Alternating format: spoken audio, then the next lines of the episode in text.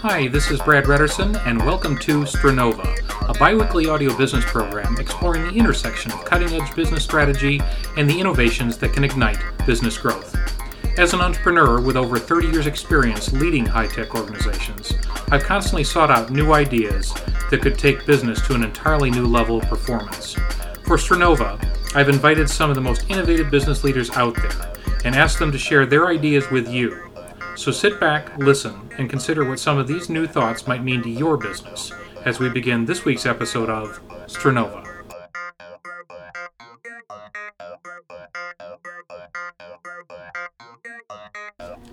This episode of Strenova is about harnessing the power of business as a major force of positive change on the planet. Yeah, I know, we do have to face that the last couple of years, American business at least, hasn't exactly offered up stellar examples of what it means to be a positive leader. One major milestone, if you want to call it that, was the dot com bubble that sucked millions of dollars out of the pockets of venture capitalists and people like you and I as well, with sometimes no more substance to them than a sagging sock puppet. And then we have all that greed and corruption in companies like Enron, WorldCom, and Tyco, where, to me at least, it still seems like the little guys out there lost their shirts while the big guys who caused it all, for the most part, so far it seems, have only had to suffer by making do with just a little less starch in their designer label shirts, which of course they still own, along with a few mansions as well. But with all that, you also have to admit that business is a pretty important part of life, and a major force that has created some pretty wonderful changes in our way of living along the way.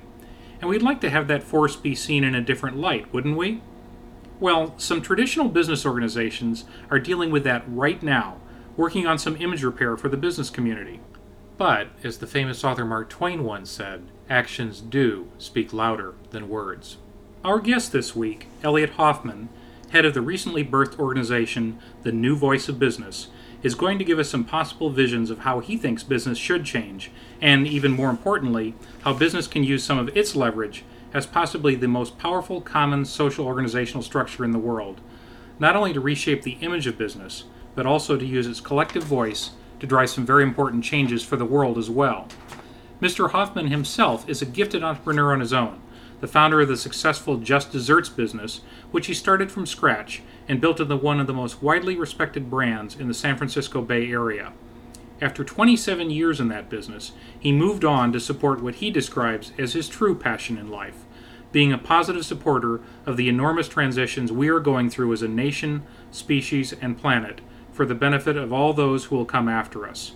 We are very pleased to have Mr. Hoffman with us to discuss his vision of how the collective force of business can truly positively and dramatically reshape the world. Elliot, welcome to Strenova. Pleasure to be here with you. With your new organization called The New Voice of Business, a very logical first question comes up. What was wrong with the old voice? The old voice, which can just name a couple of organizations as examples, and it's it's not meant to necessarily be critical, but the old voice, you could say, is represented generally by organizations like the U.S. Chamber of Commerce, the National Association of Manufacturers, and, and, and others. And they tend to represent a philosophy of unfettered self-interest, maximization of short-term profits at all costs, and it's a powerful voice that is doing serious damage to the country and the planet. They tend to speak mainly for the interests of large multinational corporations, almost to the detriment of a majority of the smaller business and society as a whole. So this is a bit about the way things have been in the past, at least for some of these organizations. As you created the new voice of business, what was your aim going forward in what you were trying to accomplish with this new organization? Let me answer that by first offering you a, a quote from a gentleman by the name of, I think it's pronounced Yitzhak hmm. Adizes, founder of the Adizes Institute. And his quote is, I was having a drink with the CEO of one of the largest oil companies in the world, and he admitted, yes, I'm concerned. You are absolutely right. This world is going to pieces. And then he said, but hey, what can I do? So in a very overall sense, our goal is to answer that CEO's question about what can I do? And we are shorthand uh, manner saying that we're interested in bringing together moderate to progressive business people to build a nonpartisan, non-ideological, pragmatic organization of business people who will together in a clear and unified voice to educate each other and to speak out on some of the core issues of our times, which goes to, you know, some of our core focus at this point. We obviously live in a time of huge transitions that have been going on and will continue to go on for decades, not just years. This is a long-term effort. We believe that business has to step up and take a leadership role in helping the country and the world go through these transitions. Business has lots of capabilities, but it's got a distinct core competency, and that is that business is very good at organizing for common purpose to produce a result. And so we believe that business as one of, if not the dominant institution on the planet, has to play a positive leadership role. Now, certainly that's an ambitious set of goals. There have been other organizations that have started out, at least on some of the issues you've talked about, perhaps in not as ambitious a manner as yours. So, in what ways do you see what you're doing is different from some of those other approaches that have been and continue to be out there in the areas of social venturing and organizations focusing on more responsible business? No, there's some really good people and good organizations that are out there in in the business world. You know, a couple off the top that I've I've been involved with a number of them for years, and you know, one is the Social Ventures Network, which is a wonderful organization of about 400 people from nonprofits to for-profits and philanthropists and so on.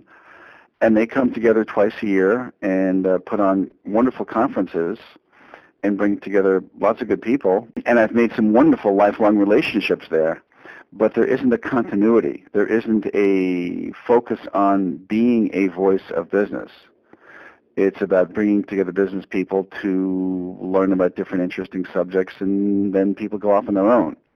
So there's no knitting together of energies for long-term effort, focused effort.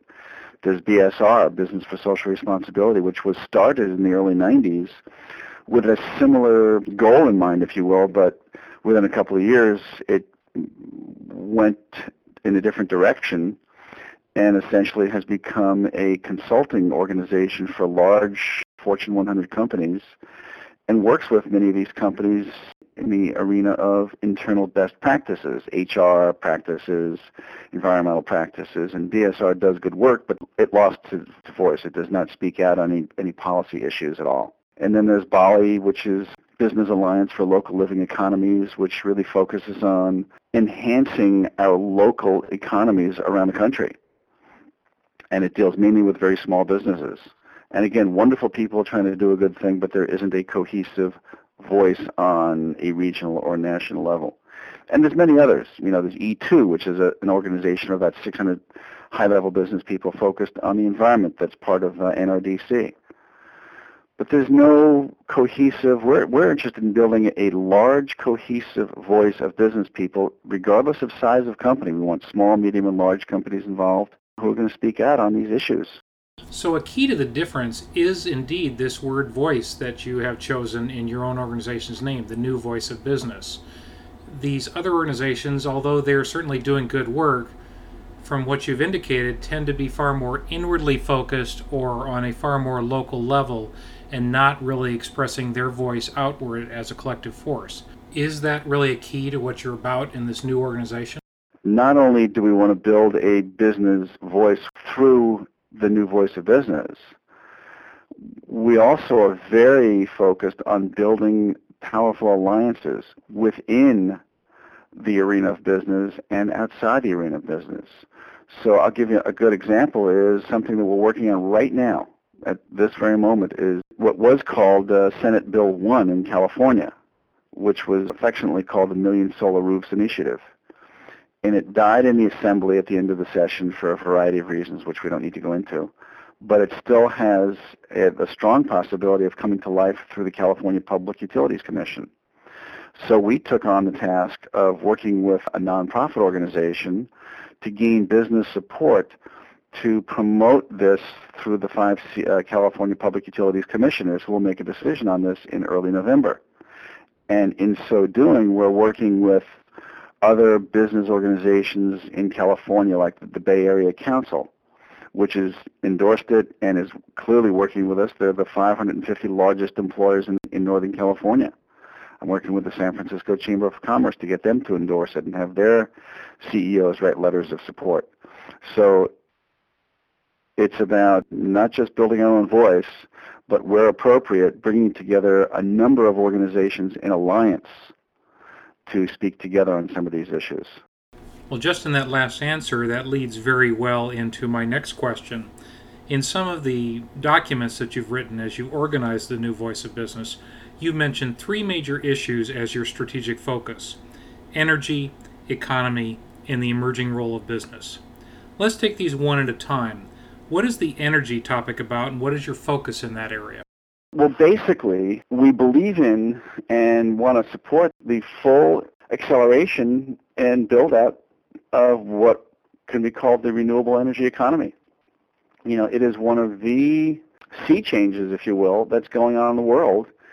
And from a number of people that I've talked with, there seems to be fair agreement that the the issue of moving from the fossil fuel economy to the renewable energy economy is one of the core strategic initiatives of our era. When we move to renewable energy, we will be able to address so many of the core issues that are underlying our long-term challenges, from global warming, peak oil, budget deficits, trade deficits, the general health of the economy, health care, I mean, military spending. You know, why are we spending so much on the military? You know, what are going to be the reasons for war and peace? War in the, in the future is going to be around energy supplies. Global warming is not going away. It's only going to get worse. So we have to, for the survival of the species and the planet in the long term, and for the health of our kids, we have to move to a renewable energy economy. And we believe that there are enormous business, job creation, investment opportunities in renewable energy. So when your group calls for looking at a change to renewable energy sources, you're actually looking at an entire systemic change to the, the business and world ecosystem that that exists in. And in addition to the obvious benefits of less dependence on foreign oil, you're also looking at changes in global warming, changes in the nature of why we have conflict in the entire world, and also a new spurring of a completely different line of businesses that will result from this.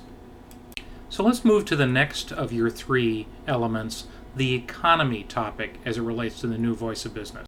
What are your aims with respect to that? We support the reprioritization of our nation's economic and fiscal policies so that we can create that healthy, just, and environmentally sustainable society that we all want and that is really there for us. Look at this as business people would look at it. You know, building bridges to nowhere in Alaska for 100, uh, 250 million bucks, and then building a highway to nowhere in the same area for another 250 million bucks. You know, I'll just go out there and say, I think that's insane.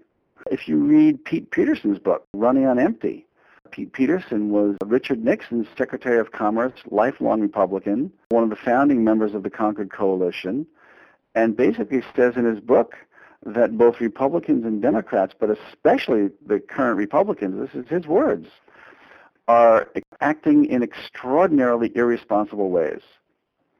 And comes right out and says that a measure of a society, of a society's morality is what it leaves the next generation. And he's saying, based upon our current economic policies, we are being extremely immoral. We are about to leave our children in an incredible economic mess. So again, as responsible business people, we're saying we've got to reprioritize our economic policies and tax policies here. And it's not about one party versus the other because both parties have been irresponsible. So again, it goes to the nonpartisan, uh, pragmatic nature of what we're trying to do here. let's look at what really makes sense for now and for our investments into the future. I, I spent some time talking with George Lakoff about some of this about a year and a half ago, and he took up the frame of, of tax relief, and I'm just using this as an example. Well, the, the, the right has, has framed taxes as something that need to be, you need to have relief from. So let's really talk about what, what are taxes. Taxes are the dues that we pay for a civilized society.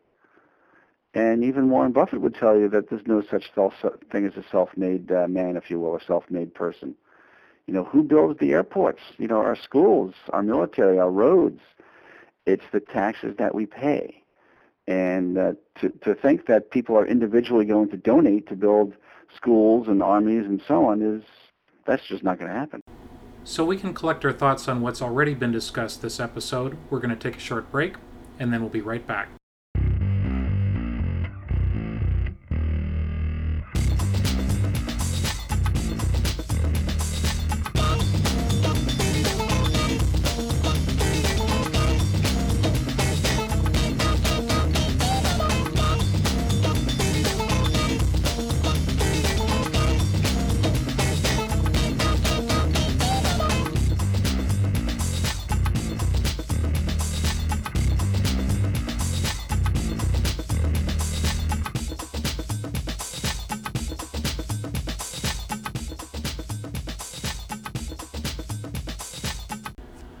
Back and we're talking to Elliot Hoffman, the founder of The New Voice of Business. Elliot, the third of the three major issues is probably the most intriguing and at the same time the most difficult to describe or imagine all at once. You have it under the title The Emerging Role of Business. Can you tell us what that means and what your aims are with respect to that activity? Well, you're right. Although that's the most difficult one to get a firm grasp on, it's probably the most important in the long term. Because if we continue down the road of the current paradigm that says the purpose of business is to be a money machine and produce return for shareholders, and that's the end of the story, then we're, we're dead. We're not going to leave anything for our children. So we really want to have deeper conversations and dialogues with business people about let's let's really think about what is the role of business in the 21st century? Is it to be strictly a money machine or is it to be a place where people come together to work in life-affirming enterprises towards the common goals? You know, I think we should be sitting down and having serious conversations about basic foundational issues like capitalism. You know, there are some really good parts of capitalism, and let's face the fact that there are some real shadow sides of capitalism and free markets. And let's talk about that. And let's either eliminate the shadows, deal with them, but let's be straight about it. You know, how do we get the system to reward employees, people that really do work hard and do play by the rules, and yet are slipping further behind, lose their health care, can't afford their kids to go to college, and so on? How do we deal with that? Is, is business really meant to be a dog-eat-dog world? This actually connects back to a theme that you had in the other two points, the economy and the energy one, which is that we in business and in politics tend to have a pretty short term attitude toward what we should be planning for, how we should be acting, and the repercussions of our actions. And this isn't just about having to change the attitude, there's also a lot of infrastructure that supports this whole thing, such as, say, in the stock market, the expectation that you'll give quarterly earnings reports as opposed to 50 year projections, which might be the long term view. So I know this isn't unique to the business strategic focal point, but with all the rules, regulations, and the social inertia around the way business has generally been run in the past, isn't this going to be a pretty tough transformation to cause to come to pass? What we might have to see, and I don't want it to be this way, but it seems to be that our species in general has to feel a fair amount of pain before it changes. And, you know, maybe there just aren't enough people that have lost their health insurance yet. Maybe there are not enough people that are unemployed. You know, maybe the gap between the wealthy and everybody else is not wide enough yet. I don't know. But I think at some point we do need to have a, a minimum of serious conversation about this. We, I believe, that we do need to do things like change our tax laws. You know, a, a combination of probably going to have to increase taxes, and there are places where we can cut out waste. You know, when you're talking about economics. But you know, I'd like to actually go back for a moment and read you a, a quote from a Thomas Friedman uh, op-ed from May 25th. The title of the piece was CEOs MIA, Missing in Action. I'll just read you one quick paragraph here. America faces a huge set of challenges if it is going to retain its competitive edge. As a nation, we have a mounting education deficit, energy deficit, budget deficit, healthcare deficit, and ambition deficit. The administration is in denial on this, and Congress is off on Mars. Yet when I look around for the group that has both the power and interest in seeing America remain globally focused and competitive, America's business leaders, they seem to be missing in action. I'm not worried about the rise of the cultural conservatives. I'm worried about the disappearance of an internationalist, pro-American business, as he calls it, elite. So what do we have to do? We have to somehow motivate business leaders, business people to understand, become educated about, and mobilized about what's really going on here. Because I can make an argument that if we keep going in the same direction, it's going to be really bad for business. You know, can you can you squeeze out another five quarters, ten quarters of increasing profits? I'm sure you can. But it's not going to be 100 quarters. It's not going to be 200 quarters. You know, it's not going to be another 10, 20, 30 years of the same old, same old without dire consequences for everybody. This has got to be an economy and society that works for all, not just a few. Business people have to understand that. And um, again, my belief is they have to step up and speak out on this stuff. So that leads to the next question, which is of all the business people that need to speak up and could make this happen, why is it you? Why were you called to this mission? And why do you think you're in the unique position to make this happen? A good question. I was in my own business for 27 years. My wife and I started our own small business back in 79 and grew it to upwards of over 300 people. And five years after we started our business, I became involved with the business community in general because that was just my nature. And I had joined the Chamber of Commerce at that time, and along with about five or six other small business folks that joined the Chamber at the same time, we began to make a major difference in the voice for small business in San Francisco.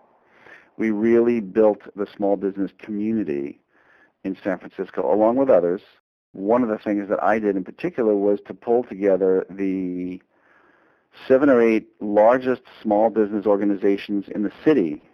We pulled them together, brought them to our bakery, and we formed at that time, back in the mid-80s, what is still called the San Francisco Small Business Network. And that network represents about 25,000 small businesses, mainly in San Francisco today, and has a voice. You know, I've been involved with the Progressive business organizations like SVN and BALLE and, and BSR, and I've been involved with the Chambers of Commerce. And personally, I am very comfortable and actually enjoy weaving together diverse people and interests towards common goals. And then I've done that for years. When I left my own business uh, a few years ago, an old friend of mine by the name of Ben Cohen from Ben & Jerry's asked me to start up an organization that he had founded nine years prior if I'd started up out here. And I did. It, it's part of Business Leaders for Sensible Priorities. And Ben and I parted ways, not as friends, we're still very close friends, but organizationally because he wanted to keep BLSP focused on moving money from the military. Myself and the group of business folks that I brought together in that effort really felt that building a new voice of business was the most critical thing that we could do. And I've spoken to people on a national level, and there's a lot of people that are saying that building a new voice of business is the single most important thing we have to do right now. And I won't say that that's the case, but it, let's just say it, it is important. Why me? Um, you know, I seem to be here. I have. I'm very comfortable, as I said, very comfortable with diverse people. I love weaving people together. I have built over the years a very substantial network of friends, associates that are interested in, in doing something here. And, you know, maybe I'm just here during the founding time and hand it off to somebody who will run it in a couple of years. I have no idea. But I seem to be the person at the right place, the right time, that people seem to be coalescing around and with.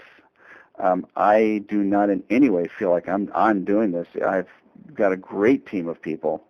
We're up to about 35, 40 people that are volunteering 10 to 15 hours a month or more to help build this organization together.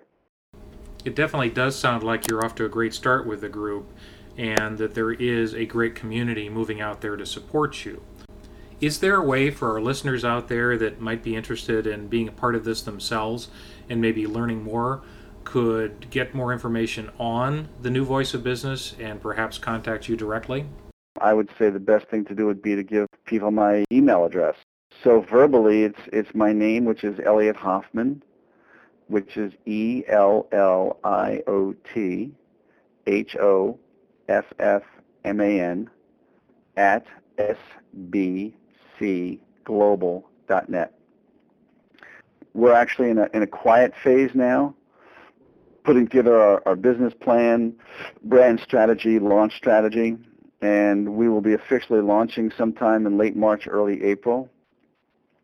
We will have a website up, if not uh, before then, certainly by then. And um, you know, I welcome participation by people who are listening to this. We hope our listeners do check in with Elliot. We also will have a link on our website where you can just click and go straight to an email if you wish to write to him. And Elliot, good luck with the new voice of business, and we look forward to hearing a lot from you and your group in the future. Thank you for joining us this week on Strenova. Was a pleasure spending time with you, and hopefully your listeners will get involved. Those of you who follow business news in both depth and breadth on a regular basis have heard enough of the bad reputation that business has collected to last, I would guess, for your entire lifetime. We as business people may never be able to see what we think of as full justice for those who've been badly treated by the greed and corruption that sometimes comes when big money and significant power come together and we certainly cannot turn back the clock on the mistakes of the past. What we can do, on the other hand, is resolve to recognize that, both individually and collectively, all of you listening here today together do wield an even greater power to help business create some incredible good for the future. As I've said in past episodes of this program, all of our businesses do coexist in interlocked ecosystems, and we cannot continue selfishly looking out just for, as the old description goes, number one. Because, as the poet John Donne said, in so much more eloquently a fashion some many, many years ago, no man is an island, and no business is an island either.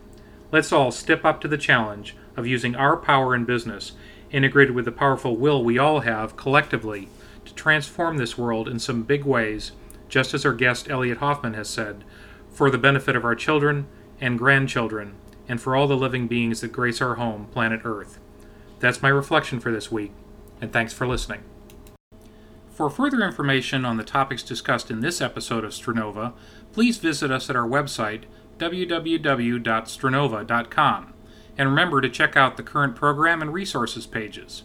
Also, if you have any comments on this week's show or suggestions for future shows, contact us by email at ideas at strenova.com. In addition, you can also call our Strenova comment line at 408 849 4394. We plan to sample some of these messages for a future podcast segment of Strenova in the future. This recording is copyright 2005 by Brad Redderson. And this is Brad Redderson, thanking all of you for joining us this week on Strenova.